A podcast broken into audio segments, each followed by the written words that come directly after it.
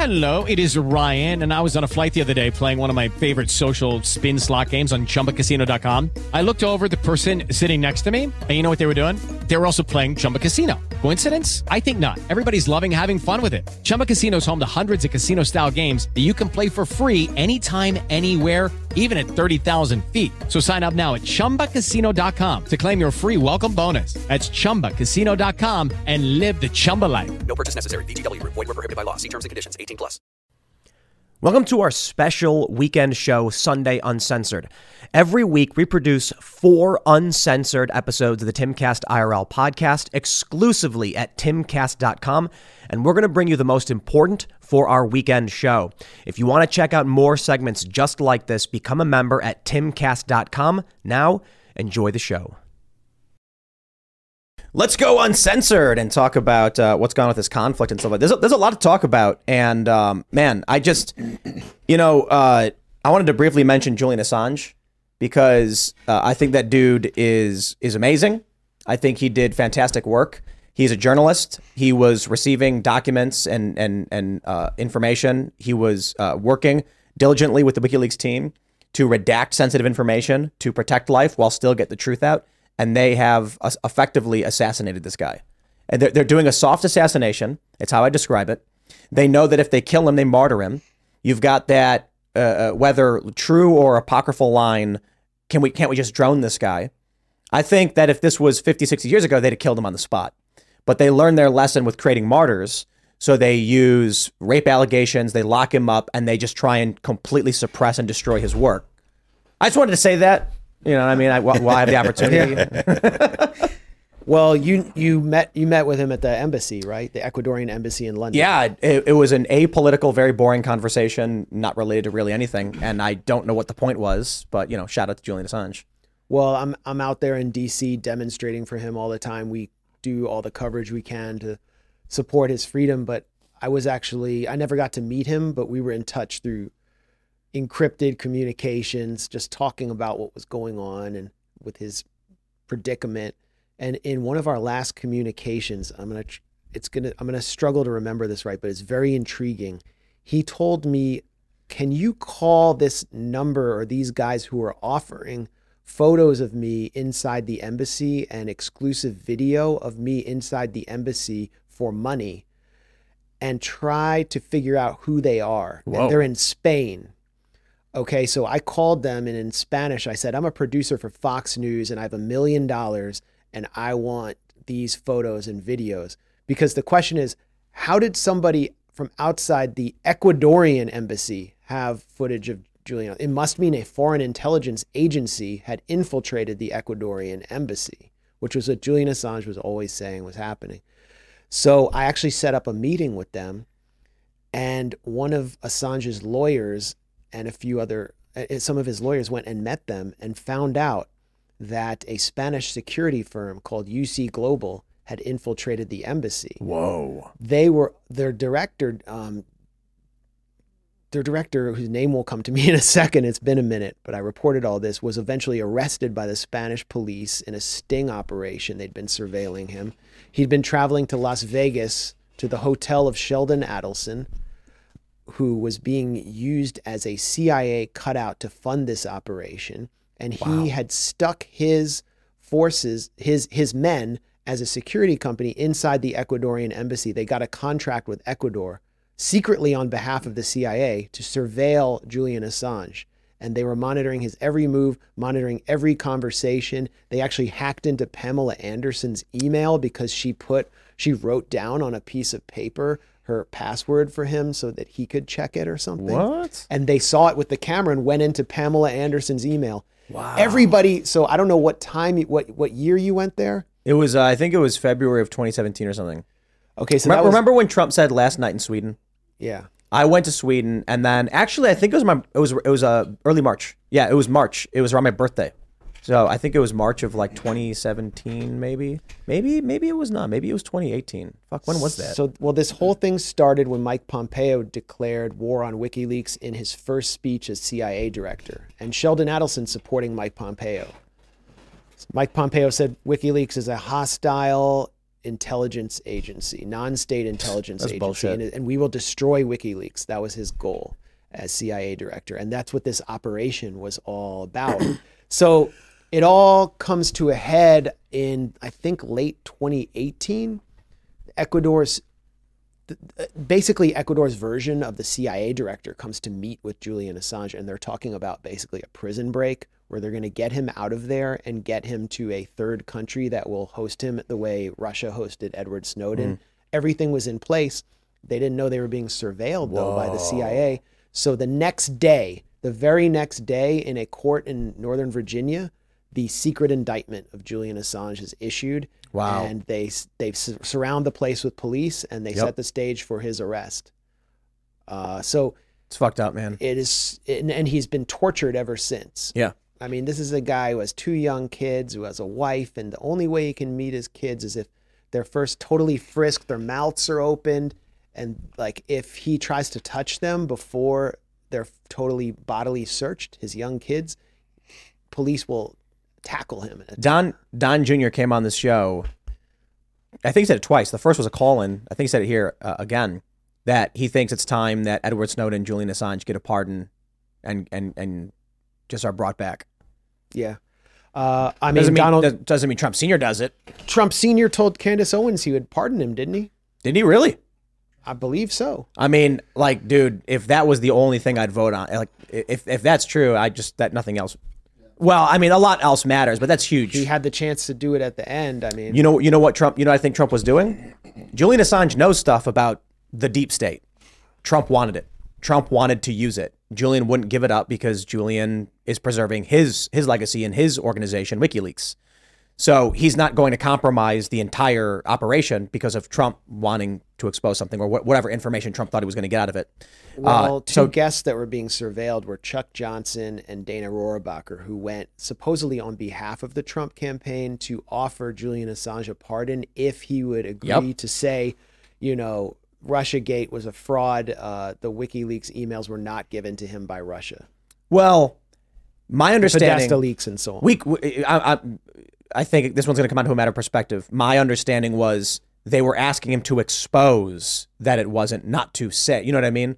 Like, I'm sure there's a view that, hey, just cl- like the people who hate Trump are going to say, he said, just just claim it so we can use it. My understanding is they went to him and said, we know you have the evidence, we want it. Right. And when he said no, Trump said, then I'm going to, I'm to take you, to take it from you by force. And so that's why he tried to pull him out, which is bullshit. He should have been pardoned and released. And I think that would have gone way better for Trump if he had acted in good faith. But uh, let's talk about Palestine as the 51st state. and, Okay. anti-Semitism and all that. We're going to talk about Palestine as the 51st state. It's, a it's just ridiculous. it is, but there's one thing that I want to bring up. So, like, back when ISIS was a thing, when the Islamic State was a thing, there was this magazine that they put out called Dabiq. Okay, and it was a legit magazine. Had great copy editors, really put together well. It was kind of unnerving to people that the Islamic State was able to produce this type of propaganda. In Dabiq, one of the episodes or one of the issues, they had an article called Why We Hate You and Why We Fight You, right?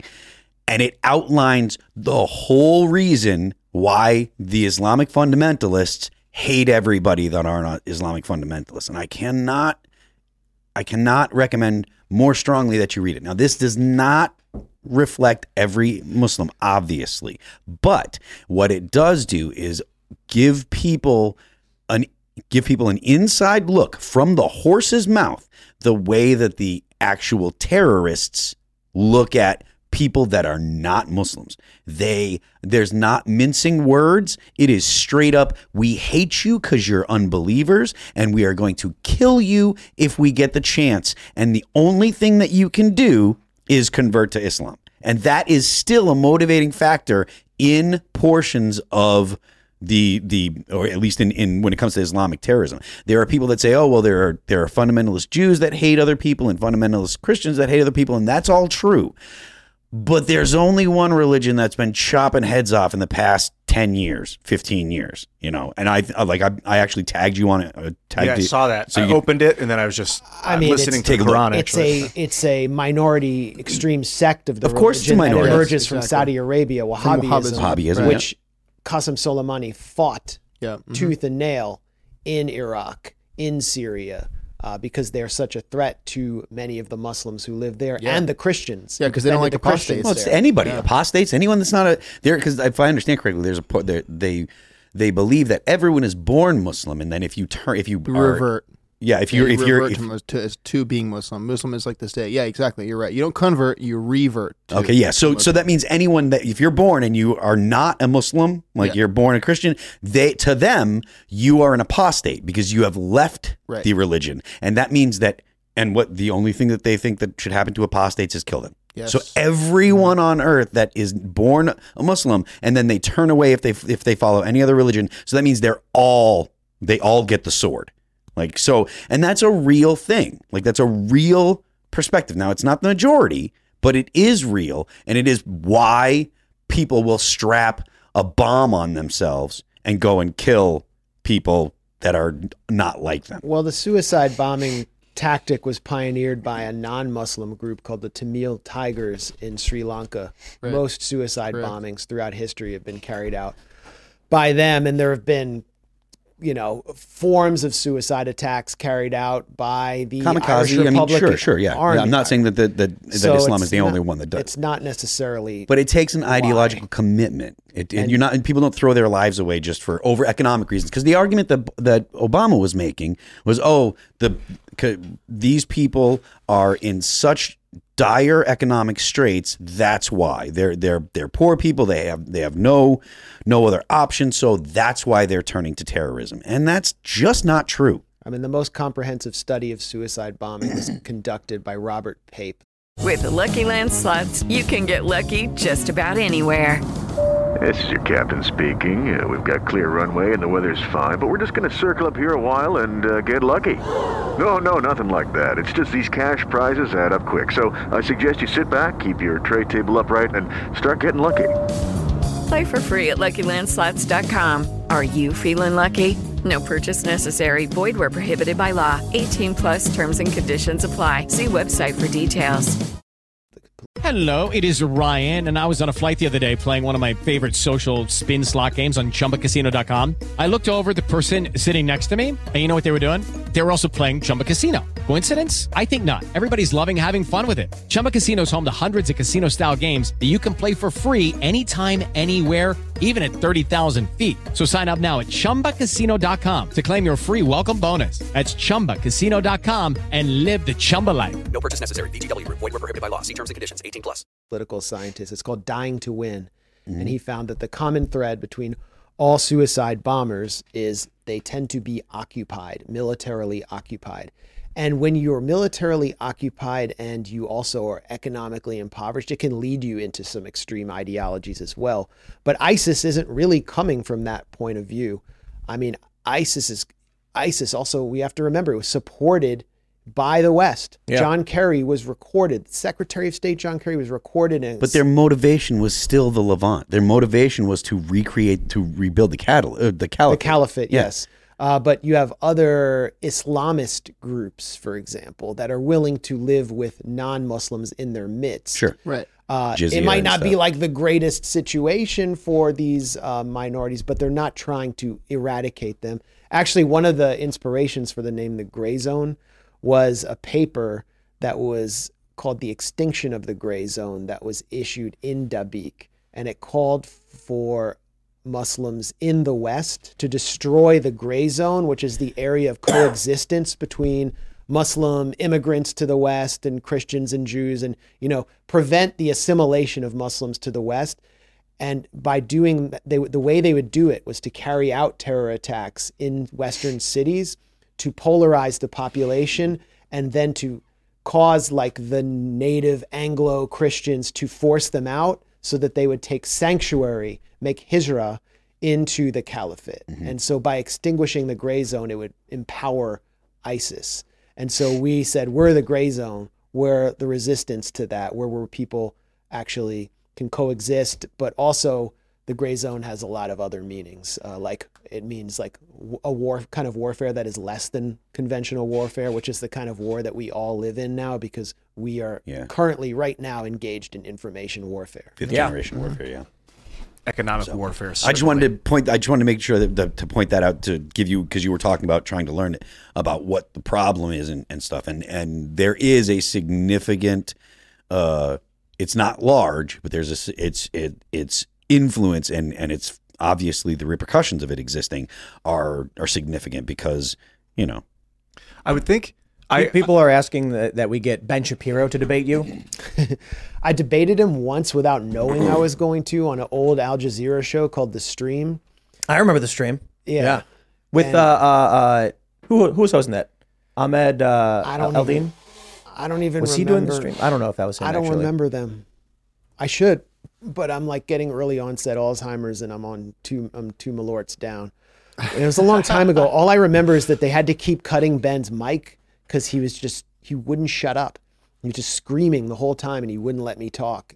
He was so agitated by everything I was saying. It was like he was going to spontaneously combust. But yeah, I can someone- I can I can understand why someone like Ben would be agitated by this. What you know, you- you It's know- like a, a Kirk Hammett solo. It just he. It's like when there's a Kirk Hammett solo in Metallica. It's like they just open a, a, a sound deprivation chamber, and he's but he's been playing continuously in there, like. But he was trying to do that throughout the whole debate. So if someone would like lock him in a s- in a sound-proof chamber for the parts where I talk, and then let him out, I would do it. But he just won't do it. so like a pro, what year was that? Because He's he's, calmed a down spaz. a lot. I've no. Oh, last time I hung out with him, he was super chill. Like he was Yeah. in a in like a calm. So if we had a good chill. moderator, yeah, we probably get a really good convo. I mean, it would be like if you step on the, st- uh, you step to the mic and you get your time. I would do that. Yeah, In I- I- public I- look, theater. I- I, I- would definitely here. be down to do that. If we could do it, we I I, do it I here. like Ben. Uh, All he does is insult me too. He's like that that, that Jew hating anti-Semite Max Blumenthal. It's like that- I, I, I can I can bag on you too, and it's not going to work out that well for you. But I'd rather talk about ideas. uh, I I like Ben, but I do think that for obvious reasons on the issue of Israel, he's going to be agitated. Is the polite way of putting it, and you know, as a, in contrast to how you described it, I just say agitated. You know what I mean? now And is I the mean, time. respectfully, like If- if I can understand why he would be. if we're going to take a risk or take a chance or talk to people we're not comfortable talking to, now's the time. But I don't want to put him on the spot. It's just that we, we had a lot of people saying that you, you and Ben would be a really, if if it were possible, but you know, Well, perhaps so not. talking about making Palestine a state or offering them the opportunity to petition to become I just state. want. I just hope you realize that it's like a literal impossibility. Nobody wants that. And what are you even referring to? Gaza? Yeah, wherever we could help, we could work with Israel. Or are you, are you saying we could create work, where state? Well, let me answer the question. Okay, how We about could- this? Wait, I Okay. got an idea.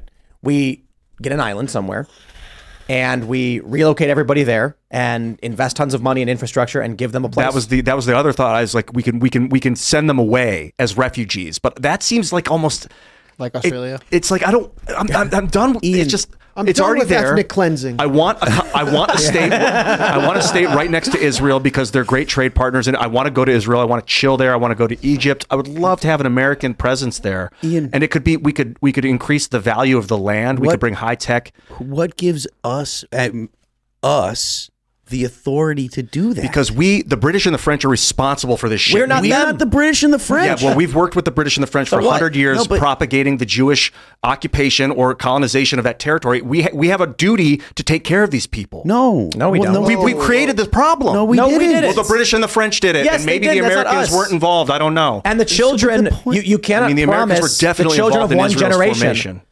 You, you you you can't go and say because of our involvement in World War II, we are now culpable Okay, for an well, that's entire other one country. reason why. The other It's reason not. is I want to avoid World War III. That That's, I the, can that's understand. another reason. But we're not the world police. We shouldn't Unfortunately, be the we world police. are. Yeah, I know, but We're not. We have a duty, man. No, we don't. The, the, the, the efforts of the United States to be the world police have been a disaster. Why do you think? Oh, Well, I agree. I do Being agree with that. involved in in war, I can understand World War II and things like that. There's question about whether or not we should have been, even been involved in World War One or two in the first place. But at the very least, I can understand the U.S. being like, we have allies, we're intervening. There's there's a major war going on with people being imprisoned, murdered, and systematically killed. It's another thing for us to be like, hey, there's some bad shit going on over there in that other country. Let's send our troops over there. No, fuck that. Like, Also- that's why I'm like, you know, I, Cassandra is 100% under all circumstances, the U.S. does not intervene in foreign bullshit. And I asked her about, like, what about sanctions? No, fuck that. No sanctions. Bullshit. And I'm like, okay. Me, I'm like 95%, 90, 95%.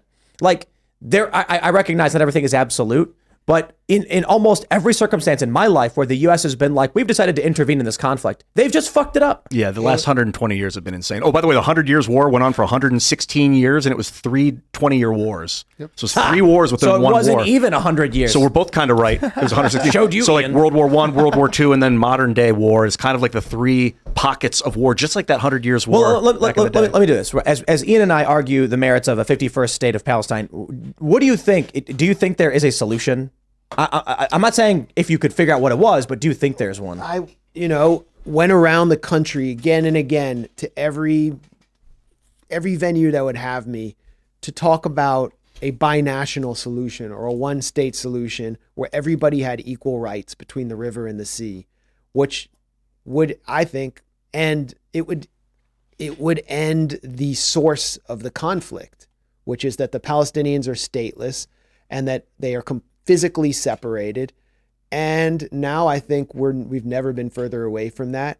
I would I mean this idea was accepted by a small tiny minority in like academia. And we had little one state conferences with Jews and Palestinians and Israelis. And in Israel a small group of people supported it, in Palestine a small group of people supported it. Now both sides are electing to decide to to negotiate through violence Yeah. and it's not going to work out it's actually although the balance of power is on Israel's side right now in the long run it will not work out well for them and so I will I just wanted to put it on the record that I tried something else along with a small group of people I, I uh, so the U.S. is in, in deep shit right now. BRICS, the the the, the BRICS currency, Yeah. the competition for the petrodollar. yeah I kind of feel like if the U.S. loses its unipolar status, which is basically on the verge of doing, we're now entering a multipolar China-U.S. Wor- uh, world. If the U.S. loses its position and falters, I don't know how Israel survives. Yeah, I mean, you talk about modern warfare. It's not just conventional warfare, as we said. It's information warfare. It's all. It's also economic warfare. The U.S. has imposed unilateral coercive measures. In other words, sanctions that the UN doesn't vote on on one third of the whole world's population, but particularly on countries where it seeks regime change. And one of those countries, by the way, was Venezuela. Where is so much of the pressure at the border coming from? It's coming from Venezuelan migrants. The State Department in 2019 published uh, under Pompeo a document um, boasting about having destroyed Venezuela's economy. So, what happens when you destroy the economy of a country to your south? They come to you, the rich country. So, everyone in the anti war right or anti interventionist right who wants a hard border should also look at the perspective of let's stop destroying these countries. So, what are, what are these countries going to do when they're under US sanctions? They're going to turn to a country like China that isn't going to tell them in order for us to have strong economic relations with you, you need to have this kind of system and you need to uh, recognize uh, the LGBT community and do uh, all of the, you know, you need to have a neoliberal economic system and so on. All China wants is just to shake their hand and cut raw economic deals. And They so want debt Venezuela's bringing China in there. Syria is cut it. it- Bashar al-Assad, who has been under devastating sanctions, has gone and met with Xi in China, Xi Jinping, and they're cutting deals through the Belt and Road Initiative. And all these countries are getting out from under the dollar hegemony that has crushed them. And in the end, once the petrodollar is gone, We're fucked. the American way of life Gone. is over. Yep. People don't get it. We don't make shit. We we just print dollars and then we use those dollars to buy shit from other people because they need our dollars to buy oil. Yep. Petrodollar goes. So, uh, uh, s- super simplified version. Most countries have to export more than they import, so they have a strong currency. It's a very simplified version because uh, they need to use their currency. Let's let's call it Ian bucks. If they want to buy oil, they first got to buy dollars. So Ian has to trade Ian bucks for dollars. Is the Ian buck worth anything to the American people? Depends. What do you make? So Ian has to maintain more exports than imports, basically selling more goods to keep a balanced budget, so they can maintain a strong currency and buy more oil. Once the petrodollar is gone and Ian can buy oil directly with Ian bucks, he goes to the US and says, go fuck yourselves. I don't need shit from you. But the US ain't making anything. We give our manufacturing up to a bunch of different countries Yep. from for short term gains from shit ass politicians. So when Donald Trump was like, secure our borders, bring manufacturing back, it's kind of like maybe we should start doing that. But uh, You get Biden back in, and they want to resume the typical, I don't know, what do you call it, liberal economic order policies of let's just blow people up and you point guns at them so they give us their stuff. Yeah. Well, even Biden's rec- seen the writing on the wall. That's why you have the CHIPS Act. Right, exactly, Yeah, exactly, exactly, in and and that's why he sleeps all day Does Biden? because he's just he's just too tired. Help me poke some holes in this concept of allowing statehood to Palestine. What, Well- what would be something like in the way of that? What, they don't want it. Hamas. Literally I want Hamas. to ask Max because he's an Israel expert. does not want a Palestinian state because it would be a base for uh, Palestinians to, in their view, organize against Israel within Israel. Uh, they don't want a Palestinian state because the West Bank now has something like 200, 250,000 Jewish settlers in it. Where would they go? I mean, if you look at Jerusalem right now, there's the East Jerusalem is occupied by Israel. 350,000 Palestinians live there. They have Jordanian residency, not citizenship. And that part of East Jerusalem is completely surrounded with giant mega settlements that are like cities in order to cut them off from the West Bank. So, where would the state even go? Uh, there's a settlement called Modi'in Illit. It's, it's huge. It's basically a city east of East Jerusalem. And the master plan cuts the West Bank in half. So, the Palestinian state, if you were to establish it now, would just be a bunch of uh, cantons or Bantustans that don't connect to each other. And then you have the Gaza Strip and Jerusalem. I mean, that was Israel's plan was to cut them off into a thousand pieces, a bunch of pieces of salami, and have the maximum number of Palestinians on the minimum amount of land. And that's why Palestinians started looking for a different solution, which is we're just going to go for rights instead of sovereignty because we have no sovereignty. And rights within a Jewish state means we're equal. In a Jewish state, people who are not Jewish can't have equal rights. And so they've basically proven that Israel is not a Jewish and democratic state. As a Arab lawmaker, a Palestinian lawmaker in Israel, um, Ahmed Tibi said to me, Israel is democratic towards its Jews and Jewish towards its Arabs. Let's go to callers. We'll bring in our callers and see what they have to ask or Let say. us do that. Hello, uh, Aqueduct Studio. How are you today? Hey, what's up, guys? Um, thanks for the having me on. Of course. My question is for Max here. Um, watching the episode tonight, it feels like you weigh Israel's response to Uh, terrorist you give me a attacks. second Oh here. wait, hey, Give me one re- second. ask that question again. Max was putting his headphones on. Yeah, there you go. Oh, okay. Um, uh, watching the episode earlier tonight, it feels like you weigh Israel's response to terrorist attacks as heavier than the terrorist attack itself. To me, the fuck around justifies the find out. With the Lucky Land slots, you can get lucky just about anywhere. This is your captain speaking. Uh, we've got clear runway and the weather's fine, but we're just going to circle up here a while and uh, get lucky. No, no, nothing like that. It's just these cash prizes add up quick. So I suggest you sit back, keep your tray table upright, and start getting lucky. Play for free at LuckyLandSlots.com. Are you feeling lucky? No purchase necessary. Void where prohibited by law. 18 plus terms and conditions apply. See website for details. But Okay, round two. Name something that's not boring. A laundry? Ooh, a book club. Computer solitaire, huh? Ah, sorry, we were looking for Chumba Casino. That's right. ChumbaCasino.com has over 100 casino style games. Join today and play for free for your chance to redeem some serious prizes. ChumbaCasino.com. No purchase necessary. Where prohibited by law. 18 plus terms and conditions apply. See website for details. How do you balance this scale? Well, when did the fuck around begin? I hate hearing myself on headphones. I hear my own like nasal Right. voice. So the So- easiest way would be we'll we'll just use what happened this uh the Do like last one. that three or would be the four easiest way for you, but that's not the easiest way if you actually look at it from the perspective of people on the ground. So, yeah, the fuck Right. You around look at it began. from the the- you could look at the fuck around beginning. When would you say the start date begins? Well, the easiest way for them would be 1948 when 750,000 Palestinians were forced from over 400 villages and cities, and many of them were pushed into the Gaza Strip. The Gaza Strip's population is over 80% refugees who have no state. no no citizenship of anything. And if you look at the city of Ashkelon, which is being rocketed right now, that used to be called Majdal Asqalan, and it was filled with Palestinians before 1948. They were ethnically cleansed. This is something that's been acknowledged by mainstream Israeli historians like Benny Morris. And they were pushed into the Gaza Strip. And actually, many of them were actually held in internment camps, barbed wire internment camps, until 1950, then dumped in Gaza in trucks. And then Jews from Iraq and Yemen, which were destabilized through the creation of Israel, which fomented a lot of anti Semitism in the region, were then moved into their homes, literally moved into their homes. And then later, Russian Jews who came from the Soviet Union were moved into their homes. So they're kind of like they're firing rockets at a city that they used to, that their grandparents and great grandparents used to live in. That's how they perceive it. But we can also look at so many other indignities and assaults that have happened.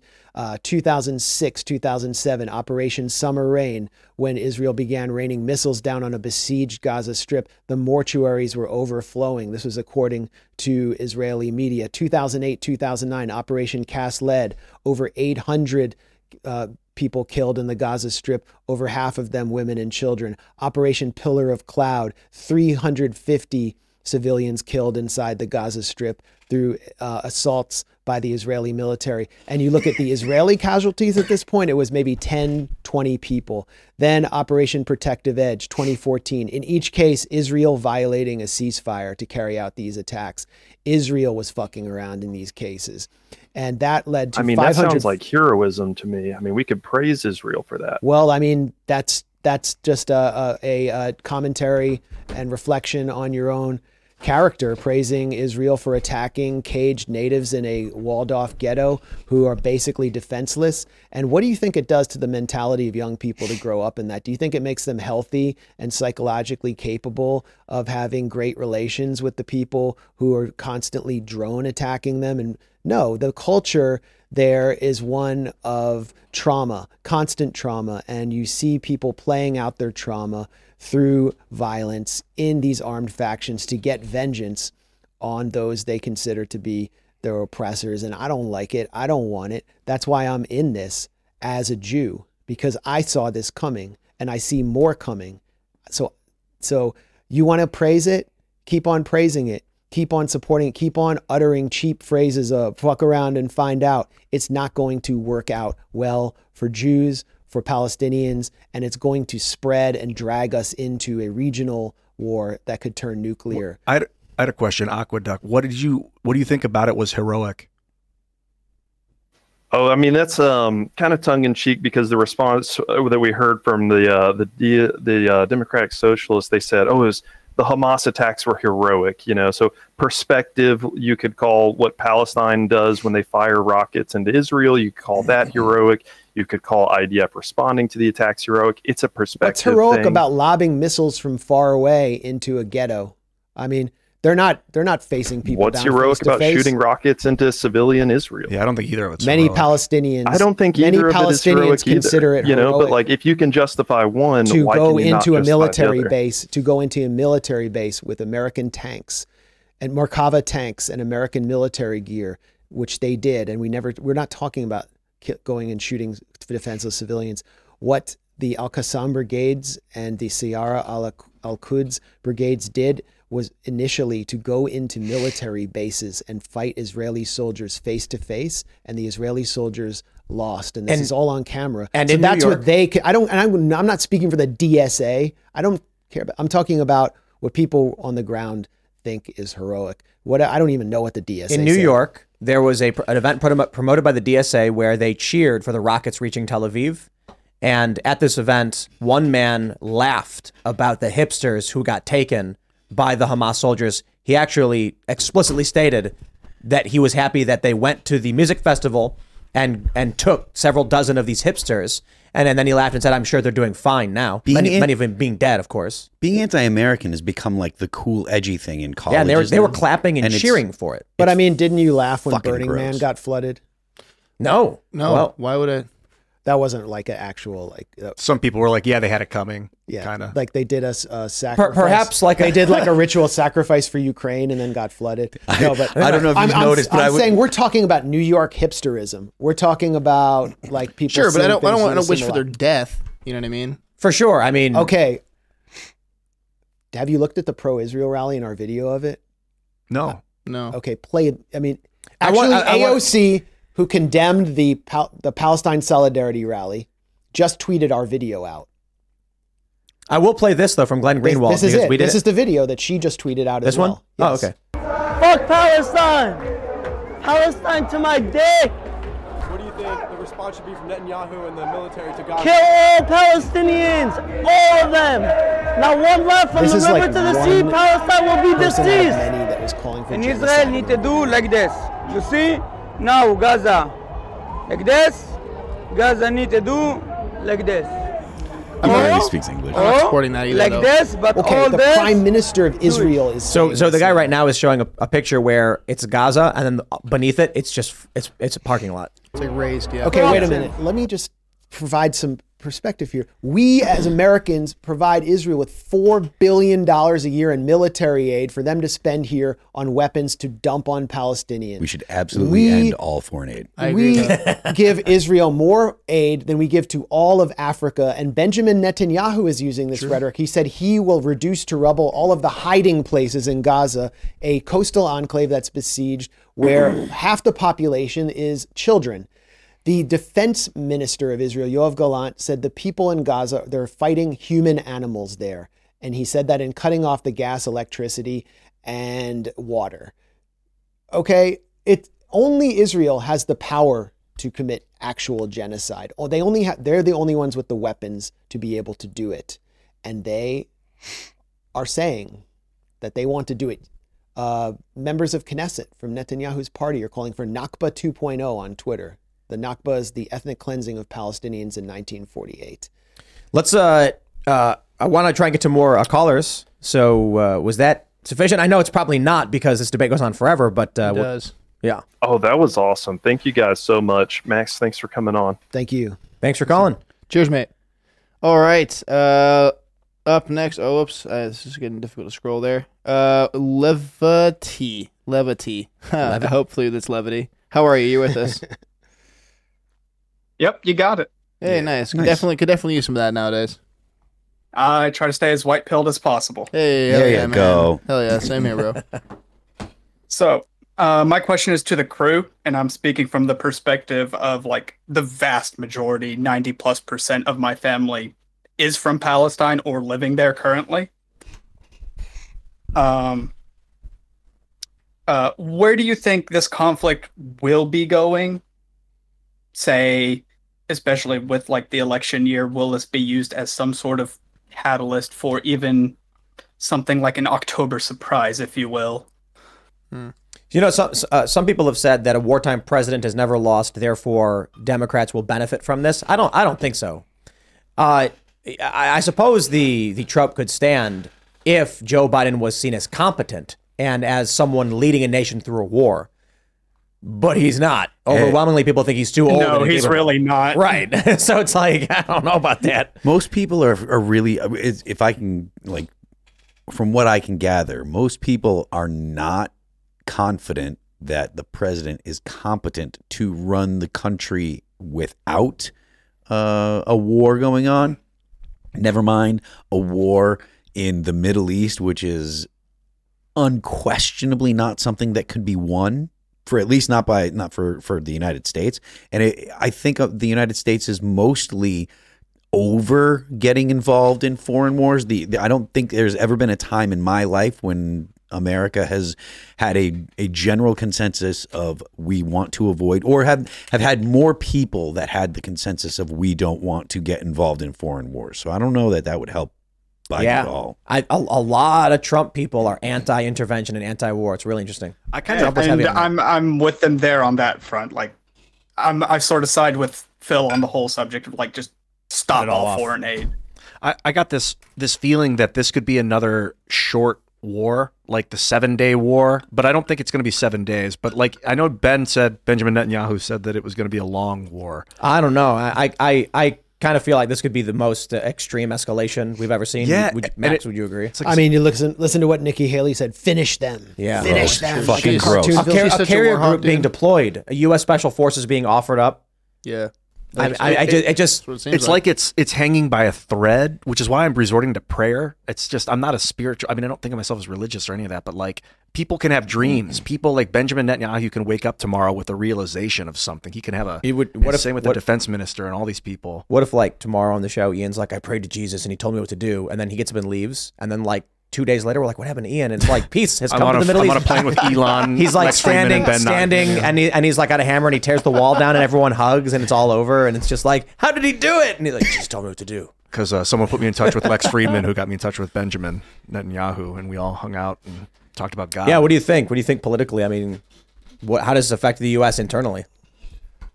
Well, I mean, listen, Uh, well, that was a question for Max, but what do Yeah. Well, I was trying to get Max to jump in. Then you, I, I mean, look, look at Biden's speech today.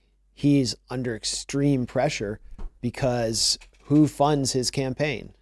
I mean, there's tons of pro-Israel money coming in. There's there are huge A- consequences. AIPAC, right? AIPAC, yeah. I mean, Biden was a close friend, is a, a close friend of AIPAC. He said on the Senate floor that if Israel didn't exist, he'd have to create it. Whoa! Whoa, jeez. Yeah, everyone watching, just look up that clip. It's easy to find. It's more shocking than I even made it out to be, and it's also interesting to see Biden back when uh, he was like coherent and like really spry. Yeah. Um, Back then. It'd be cool if, like in the U.S., we had you know like hydrogen fuel cells and solar and uh, uh, nuclear power, Mo- mostly nuclear power because the energy return on energy invested is so fantastic. We were manufacturing things, and everyone in the world wanted to be like us because we had the coolest shit. Instead, at some point, some fat, lazy Intel guy was like, "Let's just blow them up until they give us our stuff, give us their stuff," and that's kind of been the trajectory of American foreign policy ever since. Yeah. So from the Democratic point of view, you have an interesting dynamic. The Democratic Party is not democratic. So as you know, you have the donor class, but then a Pew poll this year showed that for the first time, most Democratic voters do not support Israel over Palestine. Wow. Uh, they are sympathetic, especially the younger Democrats are more sympathetic to Palestine. Then you have the Republicans, a lot of Christian Zionists, a lot of people who support Israel for religious reasons. Older Republicans are very pro Israel. Um, but, I mean, you look at Tucker throwing down the gauntlet, who's one of the most influential kind of America First figures. And he's like, okay, Israel can respond, but this cannot go beyond that to Iran. And so Trump is would be under pressure to oppose a regional war, and his base would follow him. So I think the longer this goes on, the more you're going to see support from the American public falling away. Wow. And especially if there's a ground invasion in Gaza, it's going to be so ugly. It's going I- to be disgusting. Yep. I like the uh, the libertarian. We should not be funding foreign countries. It's bullshit. America needs to stick to its own business. Yep. I can't stand the author the tanky left. Cut funding to Israel so that you know we can kill them all. Like that. That shit pisses me off. I, I agree with your uh, invasion of Gaza by the Israeli military would be disastrous for the Israelis because people would have their video cameras up on the seventh floor recording the Israelis kicking a door open, dragging a woman out by their hair, and it would just the entire world would see the horror Oh, yeah. of what it, that door to door. Yeah, So which they can't- they do every day, by the way, in the West Bank, but it would be on a much greater level. we got to try and get through these callers though. So uh, levity was that good? Is there anything you wanted to add to that? Uh, no, just shout out to what y'all do and uh, the great community you've got here in the Discord. Right Lots on. of good stuff. Yeah, for those that are listening, you should definitely be in the Discord hanging out. Thanks for calling in, buddy. Thanks, man. Cheers, man. Next All up. right, uh, Larkin, what is up? How are you? Hello, it is Ryan, and we could all use an extra bright spot in our day, couldn't we? Just to make up for things like sitting in traffic, doing the dishes, counting your steps, you know, all the mundane stuff. That is why I'm such a big fan of Chumba Casino. Chumba Casino has all your favorite social casino style games that you can play for free anytime, anywhere with daily bonuses. That should brighten your day a little. Actually, a lot. So sign up now at chumbacasino.com. That's chumbacasino.com. No purchase necessary. VGW Group. Void were prohibited by law. See terms and conditions. 18 plus. Yeah. Hi. Go on, guys. Pretty good, man. So, uh, y'all had actually a really significant question in the uh, the chats earlier that you didn't really understand. That as references the te- uh, the red heifer. Oh, yeah. according to Talmudic Judaism, uh, ten perfect red heifers have to be found, drained of blood, and then sacrificed in the site of the third temple to bring about what their version of the second coming is. Right. right. And so, the first week of October, they it was announced they found the tenth red heifer. The fifth of October, eight hundred rabbis stormed Al-Aqsa or Aqsa uh, temple and held a ritual there. And then the seventh, all this third stuff going on. Anyway, so Oh, yeah, military well, wait, real, intelligence. real quick, I just pulled, I and, pulled it uh, up just real quick. Sorry, uh, I I just googled it a month ago.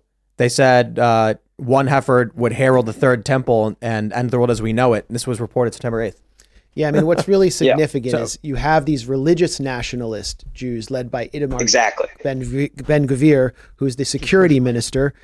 Uh, uh, is my it in sound of. Yeah, I'm just putting- yeah, there you go. But yeah, Larkin, did you want and to and and, and and they're leading these these these marches up to Al-Aqsa, but the ultra orthodox rabbinate, the traditional rabbinate of Judaism, forbids them from going in without the red heifer sacrifice. Right?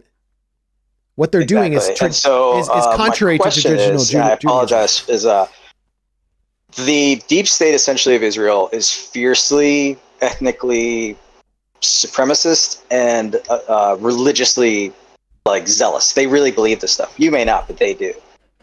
And so, like, they try to enact these things, right? I know it sounds crazy, conspiracy. I know, but again, military intelligence, you don't really question them anymore. So my question is the Samson option. I've I rethink it. I think that the Samson option, you look at what's going on in the West and the flood of refugees and stuff like that, right? Where most of these refugees are coming from. They're coming from uh, Middle Eastern nations. And you people ask, well, why does you know the West care so much about Israel? Well, really, that started in the '60s, I believe, with uh, the the second uh, how was the Catholicism. Uh, man, why am I? Why I can't remember that? Basically, a lot of funding uh, was poured into these churches from Israel to affect public opinion because they need to survive in a hostile environment, right? Well, if they want to enact these things, what's going to happen? So, if they destroy the mosque and they want to rebuild this temple, what's the standard reaction for anyone that this is like their holy land, right? Their holy site? They're going to get pissed off and they're going to act, right? So if all of these nations are now flooded with Middle Eastern individuals that don't really have anything really solid yet anchoring them there, and then a holy site is destroyed of theirs, thus giving them an identitarian spike and a reaction when the US and the West supports Israel, thus pulling them into this global war. That's what I think the Samson option really is. It's not going to be like a nuclear bomb like people used to think. What's I was wondering if you think it's accurate. The Samson option, which is the title of a Seymour Hersh book about it, is basically Israel blackmailing the West with a nuclear strike if the West abandons it. That's I've been feeling that in meditations for about seven seven years or nine years. And uh, yeah, or they could do a nuclear strike on a regional country.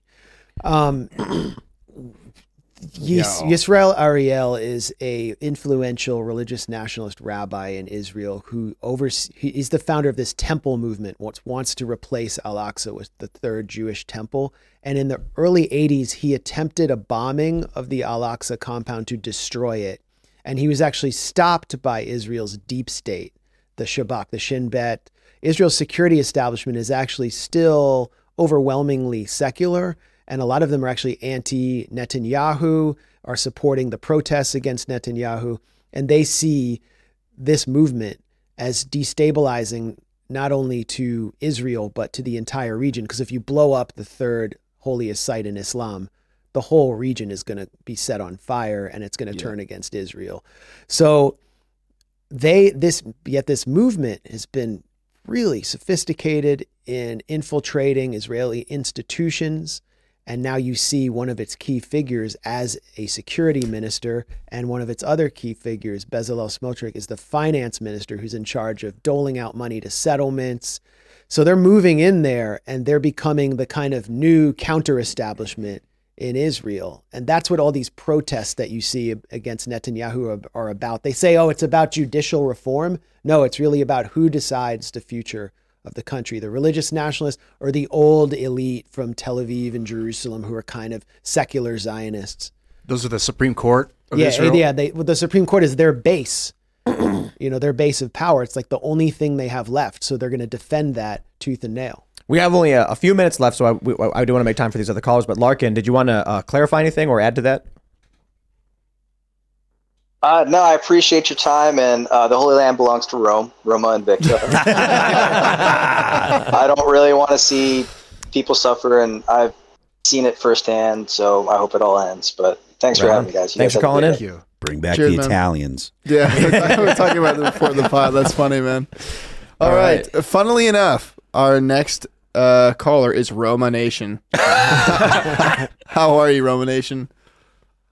Hey guys, this is your new elite member, AK with Roman Nation. What's going on, Tim? What up? Hey, nice how you? microphone. Yeah. Yeah, good mic. Sounds Yes, great. sir.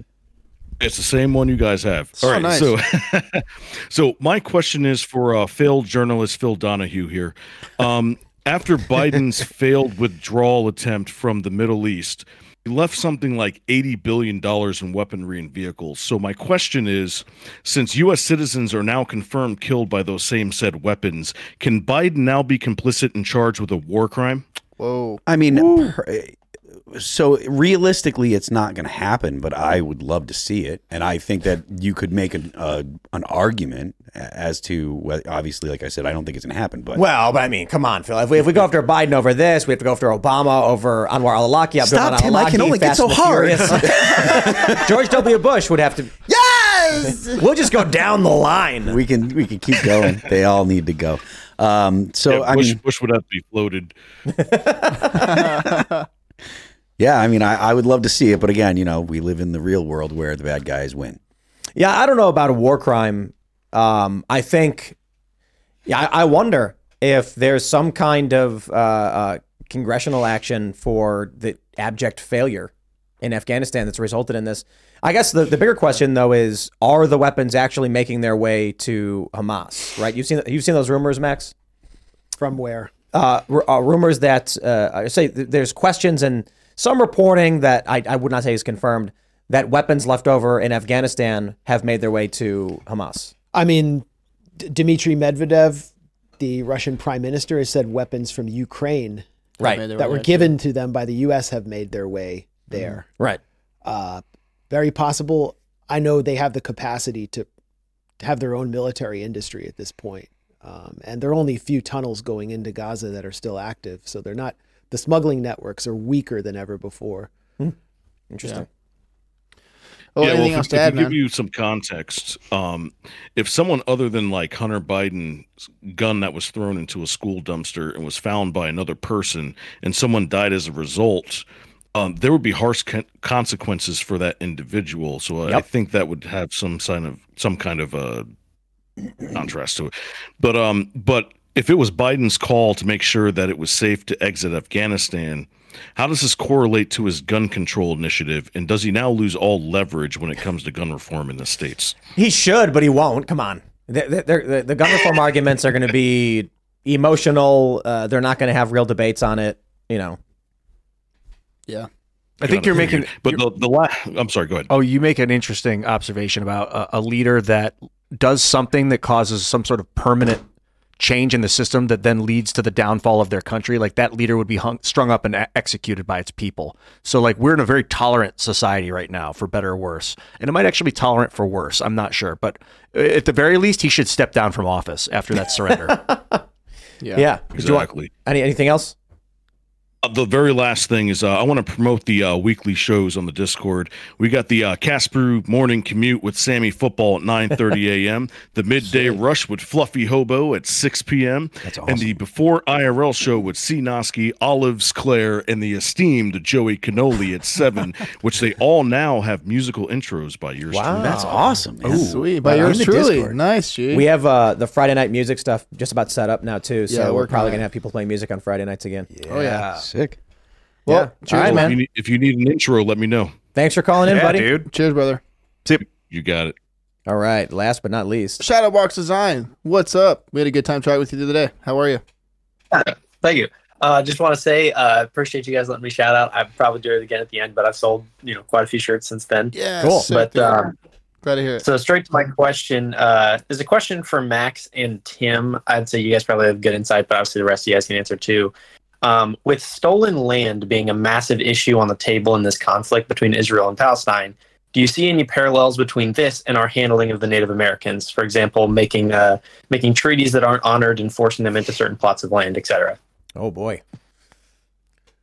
I want to hear what you have to say first. So my, my views on uh, uh, man, I think the the issue with uh, American history and the Native Americans, uh, war, conquest, we don't like it. I think my upbringing and my view of human rights and and and everything based on where we've come to is we don't do these things now.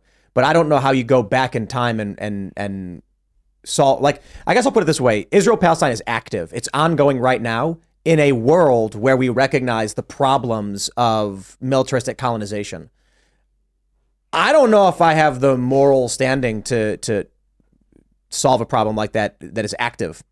If I look back at what happened with the Native Americans, I'd say there are two principal arguments. One, many on the right make the argument that, uh, like the Aztecs, for instance, were sacrificing humans and you know doing other really awful, fucked up shit, and therefore when the when the Europeans came in, they were like, "Yo, this, these people are savages. This is fucked."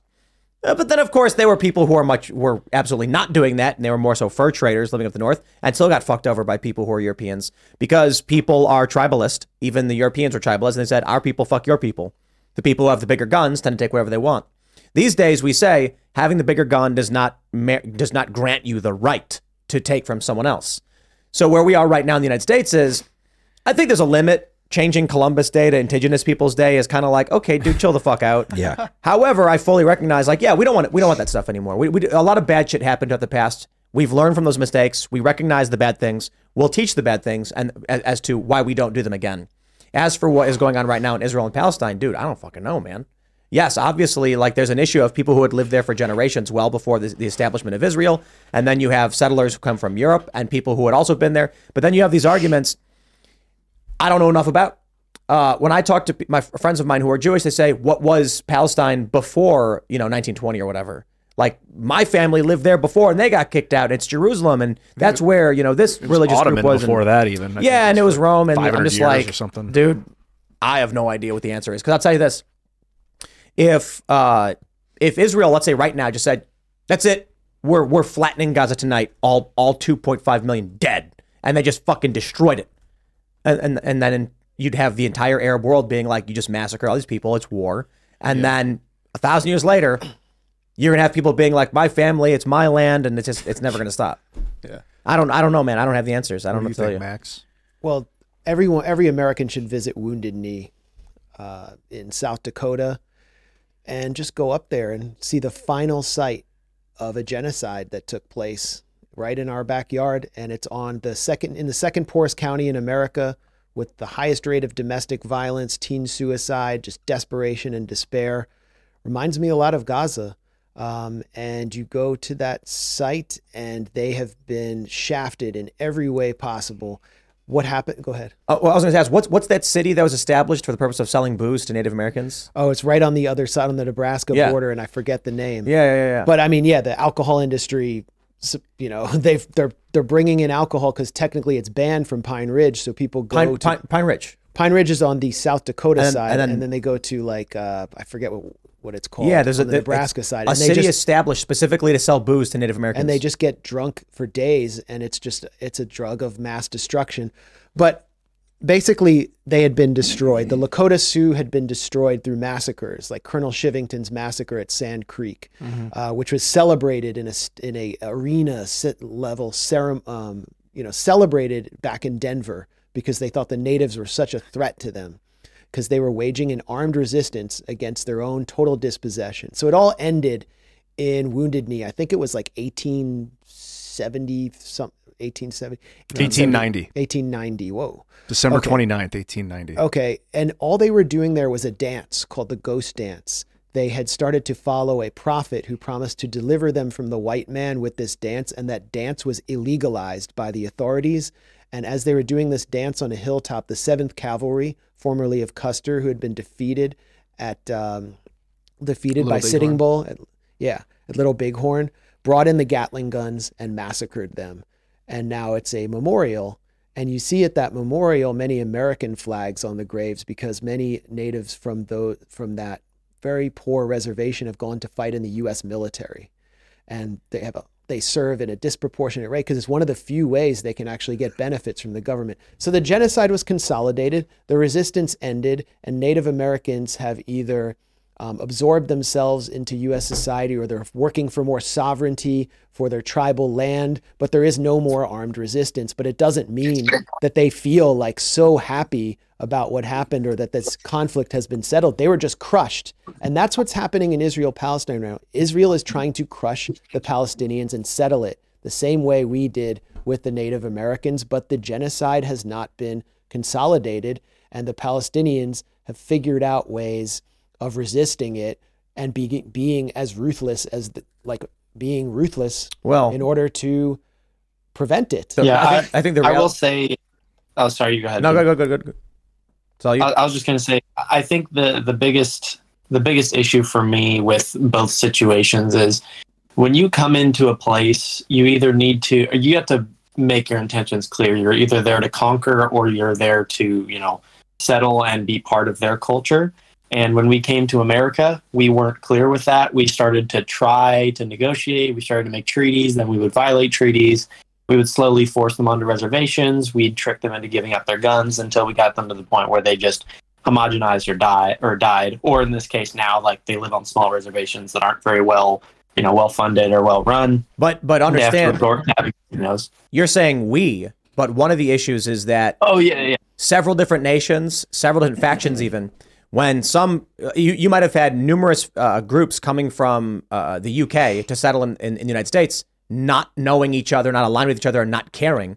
So it's more so a large mass of different people with different agendas from similar locations came in and just started settling. And then there were more of them and they had better weapons and they told the people who were there to fuck themselves. And the key thing is that they were settler colonialists, whereas like British colonialism was different because they could always go back home to their Yeah. little island. These people had nowhere else to go. So it's like we either get the natives off the land and destroy them or we get pushed out. And that's also what you have in Israel. They are settler colonialists. Many of them although a lot of them do can go back like have dual European citizenship, many of them see themselves as having no place to go, which is why they are so ruthless. We we we have gone we've gone pretty late, but if you had, want to add any final Yeah. thoughts, I was just going to say, um, well, one last thing on that topic is that I think it's just very strange for us because very rarely are wars nowadays fought over a land specifically. They're usually fought over resources Yeah. or only land so that they can get resources through there. Like Ukraine, they want the Qatar Turkey pipeline and stuff. But um, back to, or just, you know, shouting out my business. Uh, I appreciate you guys letting me shout out last time. I got quite a few sales, but um, the pre orders are still up for five more days on WatchmanClothingCo.com. Um, I really appreciate the support so far from all the listeners and and you guys. I I freaking can't believe you guys pulled it up on the show. You had me freaking out when you got that. Um, but uh, and one last thing, Ian, Oh, I'm listening. dude, I love you so much, bro. You are. I, I pray for you often, and you know I, I wholeheartedly believe that you know you will come to Christ, and I, I really do think that you love God and that you really want to find the truth. I don't think that you're.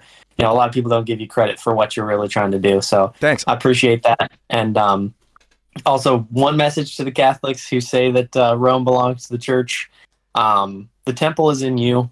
Christ, uh, Christ died so that he didn't need a physical temple for you to go to anymore. You can talk to him whenever you want. So nice, man. The Holy Land. all right, man. Thanks for calling Rome. in. Thanks. Yep. Cheers, brother. See you, See you guys. All right, Max. Thanks for hanging out. It's been a blast. Yeah, yeah. Thanks for giving me a platform, giving me the opportunity to speak to an audience that might be different from the one I usually speak to. I had a great time with the crew, and uh, I learned a lot. And thanks to everyone who didn't agree with me for hearing me out. Um, this is a great opportunity for me. And we'll and we'll, we'll of course we, we strive to do the inverse. You know, we'll have someone on who's probably got a more uh, pro-Israel bent. We probably actually have them on all the time as it was as it is. So it was great to have you. So I appreciate it. Absolutely. And uh, for everybody who's a member, you guys rock. Thanks for watching the show. And if you're not already, join our Discord server. The instructions are on the website, and you can continue the conversation with the shows they're they're doing before, during, and after, and uh, hang out with like-minded individuals. Thanks for hanging out. We'll see you tomorrow. We, we will see you all tomorrow.